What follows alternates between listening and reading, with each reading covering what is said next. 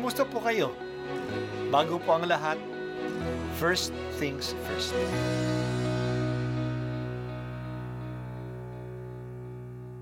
Good morning po. Sinisimulan po natin ngayon ang first things first. At dito po, tinatalakay natin sa unang bahagi ng umaga natin ay ang first readings na binabasa po sa banal na misa. Ito pong tinatalakay natin kasi madalas po kasi marami na tayong alam tungkol sa gospel readings. Pero konti po ang nagsasalita sa first readings. Pero ang first readings, bahagi din po yan ng Biblia, ng banal na kasulatan.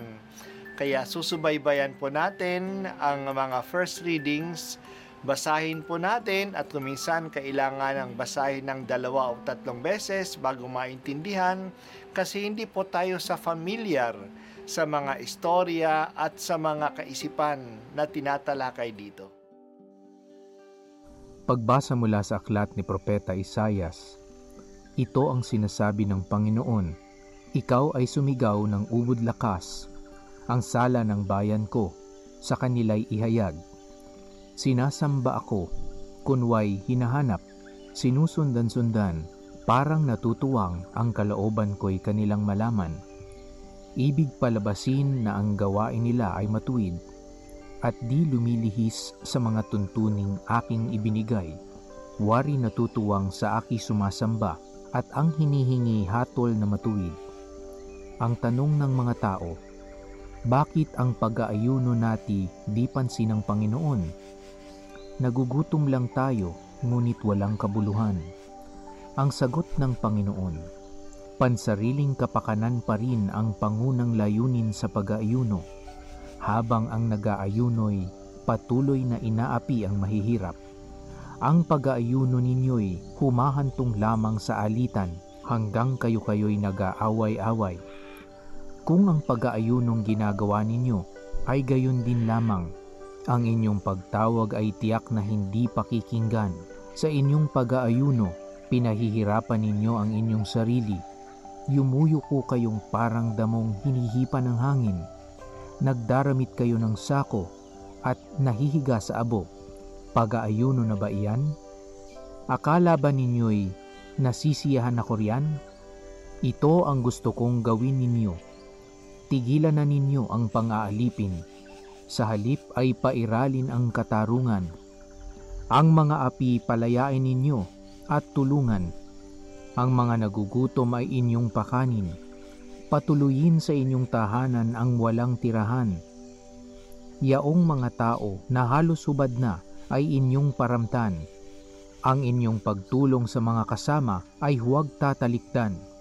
At kung magkagayon, matutulad kayo sa bukang liwayway. Hindi maglalaot, gagaling ang inyong sugat sa katawan. Ako'y laging sasa inyo. Ililigtas kayo at iingatan kahit sa ang lugar. Sa araw na iyon, diringgin ng Panginoon ang dalangin ninyo. Pag kayo'y tumawag, ako'y tutugon agad. Ang salita ng Diyos, salamat sa Diyos. Isa sa mga disciplines ng Lent ay ang fasting o pag-aayuno. Ito ay bahagi ng penitensya. Talagang dinidisiplina natin ang ating sarili kapag tayo'y nagfa-fasting.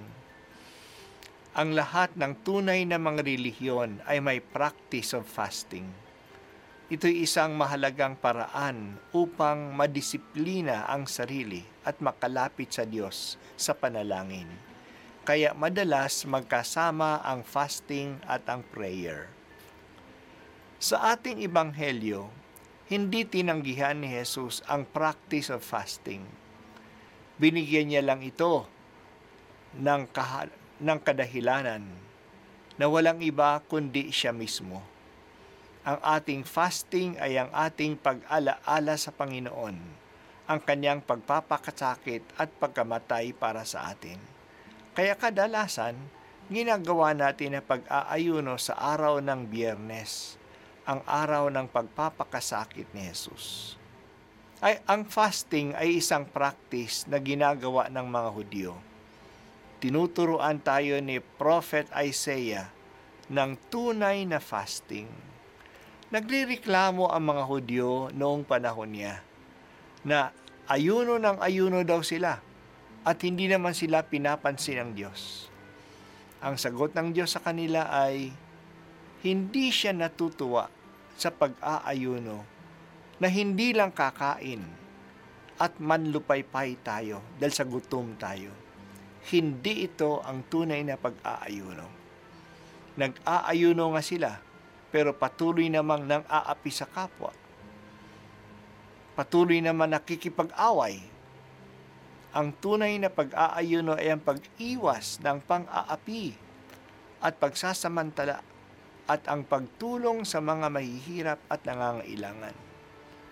Dapat tigilan na nila ang pang-aapi. Pairali na ang katarungan. Palayain ang inaapi pakainin ang mga nagugutom, bigyan ng damit ang mga hubad, tulungan ang tulungan ang mga kasama nila. Justice and charity. Yan dapat ang bunga ng fasting. Kaya nga natin dinidisiplina ang ating sarili upang makatulong tayo sa ating kapwa. Kung ganyan ang gagawin natin, diringgin tayo ng Diyos. Tutugon siya agad kapag tayo'y tumatawag. Mahalaga na tingnan natin ng ating ginagawa sa Diyos ay may kaugnayan sa ating pakikitungo sa ating kapwa. Hindi mapaghihiwalay ang pag-ibig sa Diyos sa pag-ibig sa kapwa. Mas nagiging makabuluhan ang ating mga religious practices kung napapabuti ang ating relasyon sa kapwa. Ang kaugnayan sa kapwa ay nakikita sa justice and charity. Katarungan sa mga taong naaapi at pinagsasamantalahan. Charity o pagtulong sa kapwa na may pangangailangan. Sana ang bunga ng ating pag-aayuno ay maibibigay natin sa kapwa. Ang magandang ibinigay na alay sa kapwa o sa pondo ng Pinoy ay ang halagang nagsisave sa atin. Dahil hindi tayo nagmerienda, hindi tayo bumili ng soft drinks, o dahil sa nag-fasting tayo. Kaya ang natipid natin dito ay naibigay natin sa alay kapwa o kaya naibigay natin sa pondo ng Pinoy. Ang pinaghindian natin sa ating sarili ay nagkaroon ng pakinabang sa iba. Ito po ang unang pagbasa at ako po ay si Bishop Broderick Pabilio dito sa First Things First.